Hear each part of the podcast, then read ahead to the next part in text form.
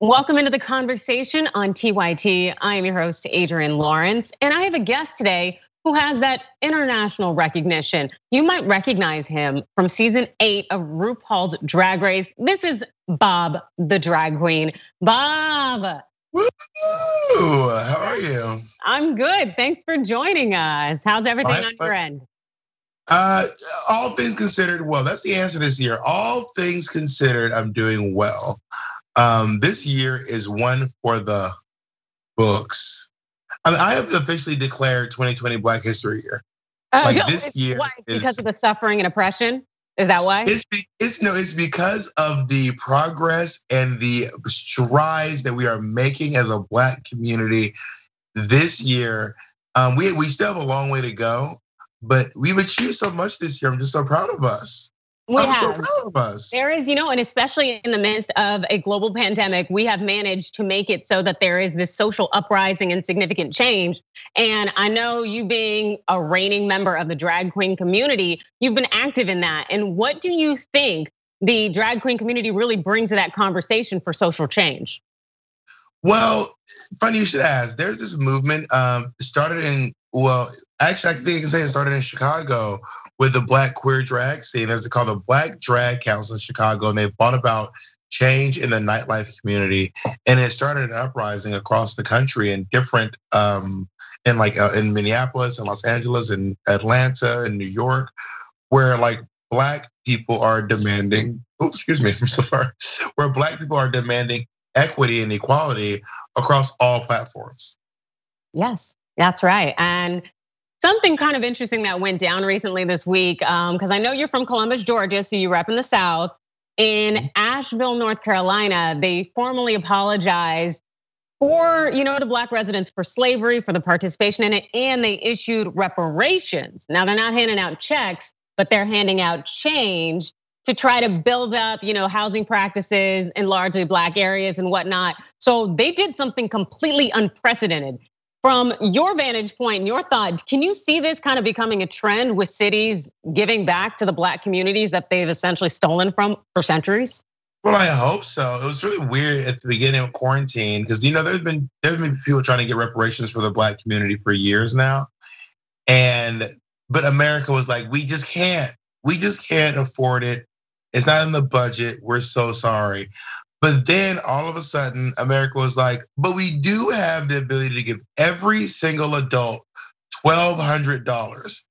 Um, not just not just every adult who filed taxes gets to, so I'm kind of like, oh, so y'all been had the money the whole time. Very interesting. My mom used to always say, white folks act like they have money even when they don't. And, and you know it because they really did pull that like I'm gonna get two trillion just out of nowhere yeah. to fix the situation. That didn't trillion out of thin air.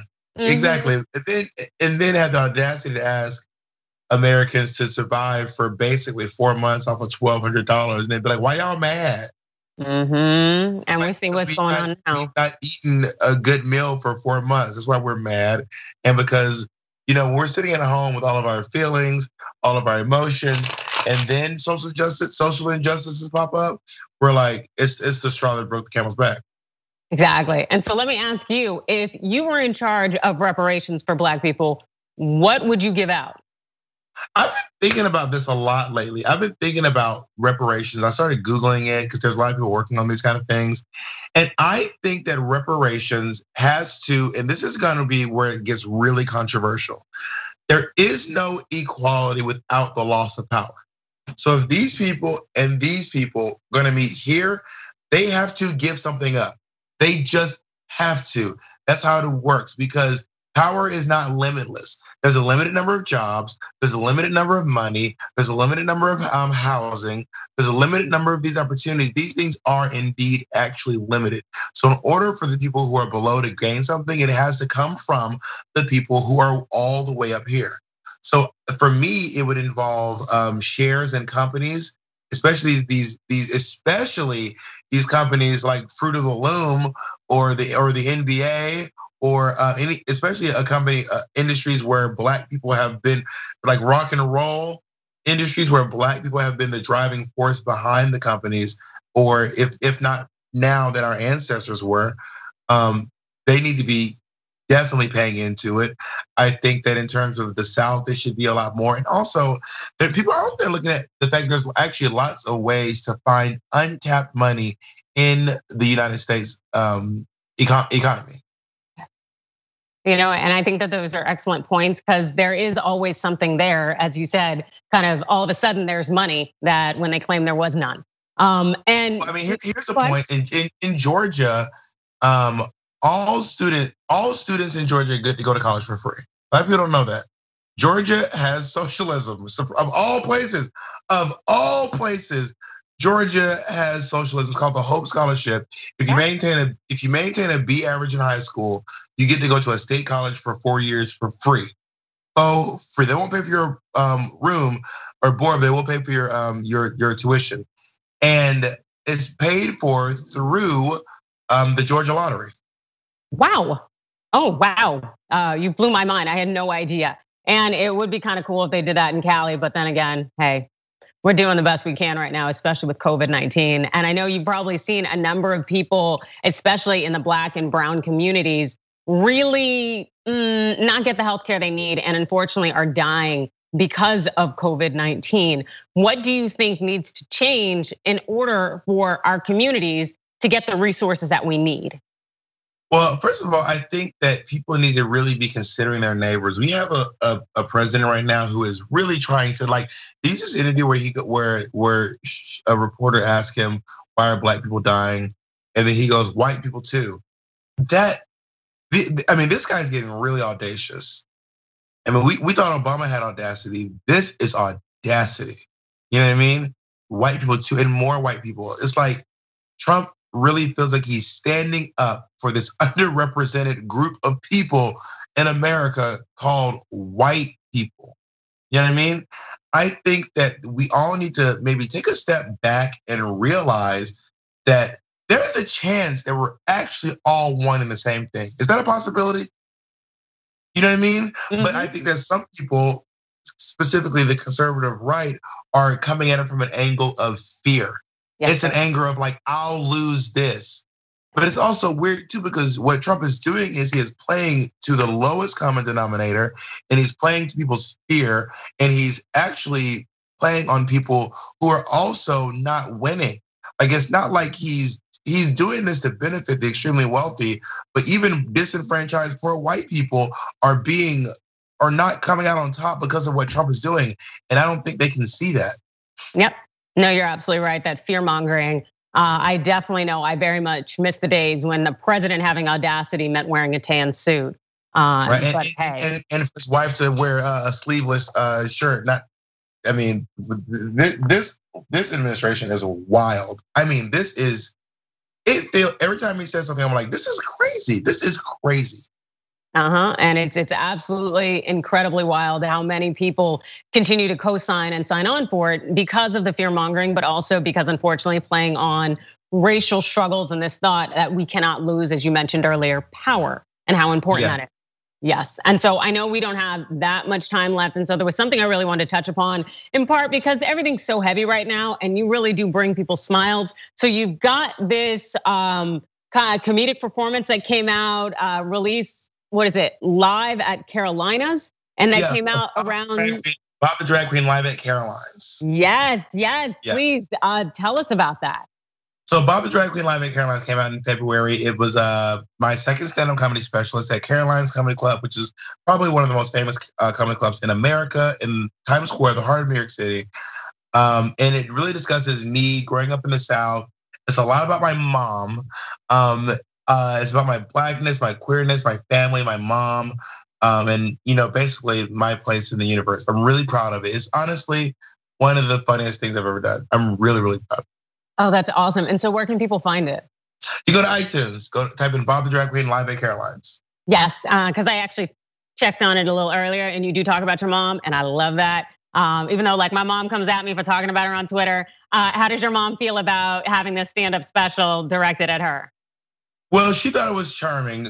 First of all, she's actually in it, and there's a part where she's like swearing a lot, and it's weird because she's swearing by asking me not to swear. So she's like, "Don't say words like this," and then she ends up being in my special saying all the things she told me not to say, which I thought was really was really funny. But my mom thinks I'm really funny. She's my biggest cheerleader. Oh, that's really wonderful, and that's so cool. And so, what's next for you? Well, we're going back into season two of We're Here. I have a show on HBO called We're Here with Shangela and um, Eureka O'Hara.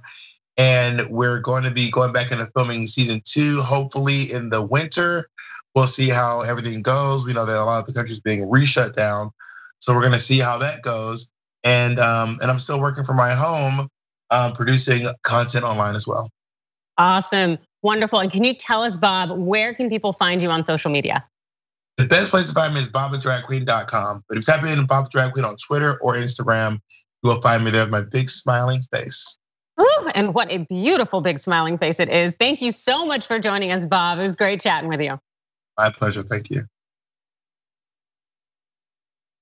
Welcome back to the conversation here on TYT. I'm your sometimes host, Francesca Fiorentini. Hope you're doing well. We have such a great guest for you. Um, his name is Jason Harrow. He's the executive director of Equal Citizens, which is an organization that is launching a new initiative about a very old problem I know everyone is very concerned about the Electoral College. Uh, the campaign is called Fix the College, and Jason's here to talk to us about it. Hey, Jason. Hey, Francesca, how are you? Good. How you doing? Um, tell us about this campaign. Um, I know that it was spurred because of the recent Supreme Court decision. Um, tell us about the decision. Yeah, so the decision actually took years to get here. It arose from the 2016 election. And the question was who are these members of the Electoral College, these 538 mysterious presidential electors? Do they have a constitutional right to vote for whoever they want as president, including maybe someone other than Donald Trump or Joe Biden this year in 2020? Mm-hmm. Or are they bound to the vote of whoever wins the most vote in the state? And this question was unsettled, believe it or not, for several hundred years of our history. The Supreme Court answered it last week in a decision that said people can be bound. They can essentially be robots. They have to vote for who the people tell them to vote for. And that's right. a, I understand the instinct of that, but I think many people read that decision and said, well, what's the point of the electoral college?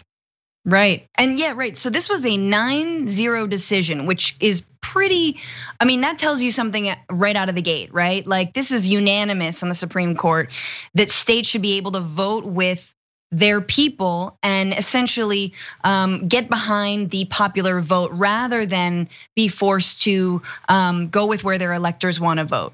Uh, if I'm understanding that correctly, and and were you surprised by the decision first of all about that? Like I thought that the electoral college was a little more controversial than that.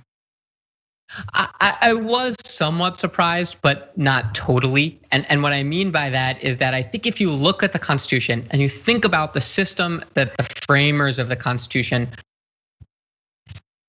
thought we would have. Ever envisioned this system where only a few states matter and there's this winner take all rule where if you win by one vote or a million, you get all of the electors in a state. And what that means is only a few states get campaign visits, only a few states matter. And as viewers know, we're hearing all about Pennsylvania, Florida, Wisconsin, California, New York, Alabama, doesn't matter for the presidential election. Right. That, that's not the system the framers envisioned.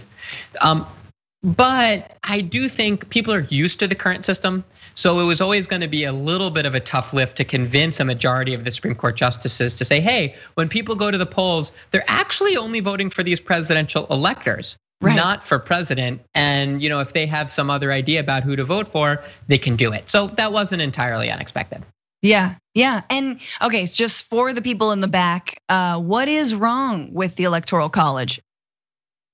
Well, there, there's there's so much wrong. I I think in the way it's implemented, that mm. and that's the key, right? There's the, the idea of an electoral college, the idea that um, we have this indirect method of election, and that maybe some small states should get a little bonus. That's actually not, I don't think, a, a, a terrible idea. It's probably not the way we would do it today, mm-hmm. but actually small states are sort of on both sides of the political issue right now. For for every North and South Dakota that's sort of big and rural, there's a Vermont or a Delaware that's sort of small and on the East Coast and maybe more liberal. So right. that aspect of the electoral college is, is actually not so bad.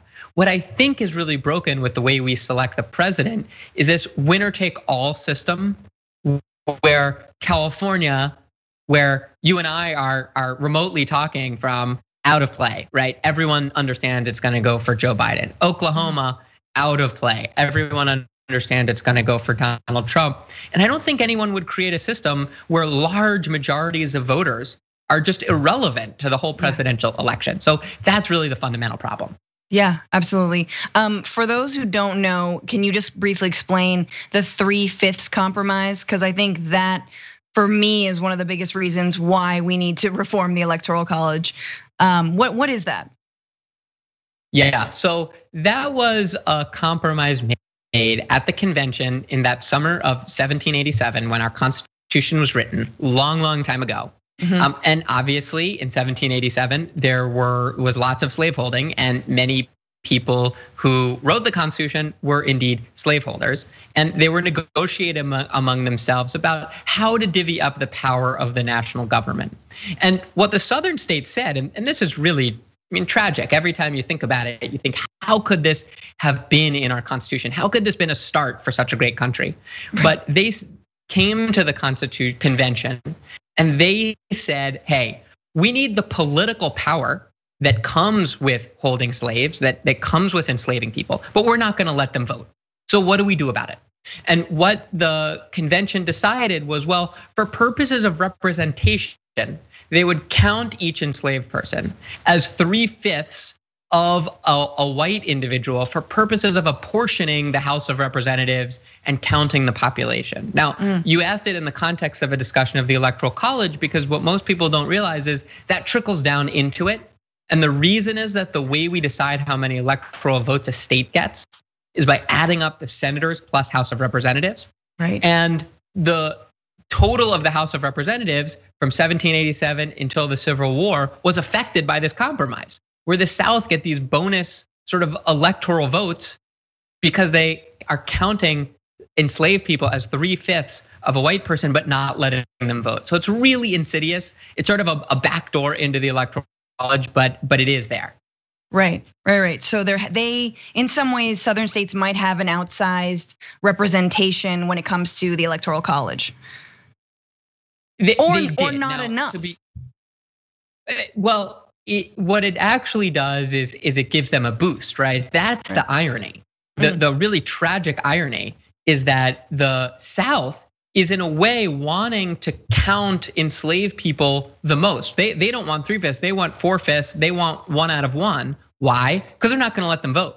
So it's right. almost like you know, if you get three fifths, you get 1.6 votes for every white person. If you get one out of one, you get double your your your bonus. It's really, I mean, it's horrible That's to think about. Racist right? math. Now, to be clear, yeah. it's racist math. To be clear, that was eliminated sure. in 1865 yes. by the Civil Rights Amendments and as the Civil War Amendments, right? Which abolished slavery and wrote the three fifths uh, compromise out of the Constitution. Yes. But it it persists, right? Because I what you're talking about is the and trust me, I've gone back and looked at way too many debates about what was happening in the early convention. Uh-huh. But when you read it, more than just watching Hamilton, just, right? More than watching Hamilton, as great, great as it is, more Got than it. watching Hamilton. And and let me tell you, these things they're not like sung, they're, they don't rhyme. It's much harder to read. But when, when you do read it, you realize that they actually discussed having a popular vote even back in 1787. But what you're talking about meant that it was really hard to get to because James Madison, the sort of king of the convention, he recognized, hey, the southern states will never go for a popular vote because then they'd have to let the enslaved people vote, right? If you're just mm, counting up votes, there aren't enough only white people. Right. And, and, and so applying that, that today, Right. And then seeing how the Civil Rights Act has been gutted and the Voting Rights Act have been gutted, and so many of these same states, right, former Confederate states, are now trying to uh, suppress the vote in any way they can. Uh, you can see why there's pushback against the popular vote, which I want to talk to you about. Um, why try to fix the Electoral College? Why not just have a popular vote? Can it be fixed? Yeah. It's a great question, and and why we're calling this initiative "Fix the College" is that we do think it can be fixed because the key problem with it is something that each individual state is doing on its own, which is awarding its electors to whoever wins the popular vote, even by one. Right. So mm-hmm. 2016, Donald Trump narrowly wins Wisconsin. He gets all of the electors. In 2016, over 4 million people voted for Donald Trump in California. Their votes were thrown out, right? They were totally ignored. So I think if you change that mechanism and maybe have a few additional tweaks to the college, like let fractional votes so that we can accurately capture, you know, if someone wins 55% to 45%, let's have 5.5 electoral votes and 4.5 electoral votes, you know, if they have 10 electoral votes in a state. That just sort of gives everyone that equal say that we all should have when we elect the president. So I think there are there are ways to fix it. Right. And is it also that it's easier to fix the electoral college than let's say amend the constitution and have a a, um, a popular vote? Like is it sort of a path of least resistance question as well? It can be, and some of these fixes that we're talking about might be constitutional amendments, the ones that are maybe a little more bipartisan or easier to, to swallow than a full popular vote. Like you could imagine amending the Constitution where you still give small states that that little kind of bonus. You keep electors, but you make them fractional or something like that. So there's a lot of creative solutions. What we want to do is really talk about it because people don't get enough sort of civic discourse and, and, and ability to have their voice heard and keep people talking about it in an engaged and fair way rather than just slogans. So that's what we're trying to do. And tell us then, um, this campaign, Fix the College, you're actually doing it democratically yourselves. Quickly, how are you going about this process? Yeah, so we're gonna partner really quickly with some folks that are doing this amazing work in America and around the country with these platforms to help people of diverse backgrounds have constructive conversations. No yelling, no name calling, no slogans. And we want to, the electoral college is a nice, discrete topic to talk about that. And it's a great way to educate people and have some fun too. Awesome. Jason Harrow attorney executive director of equal citizens check out their work check out fix the college get involved and thank you so much for this important work. I wish it happened before this november. Oh my god. Till next it's a long hard slog but i'm really optimistic that we can change the way we elect the president. No one likes it so how can we not change it? Agreed. Thank you jason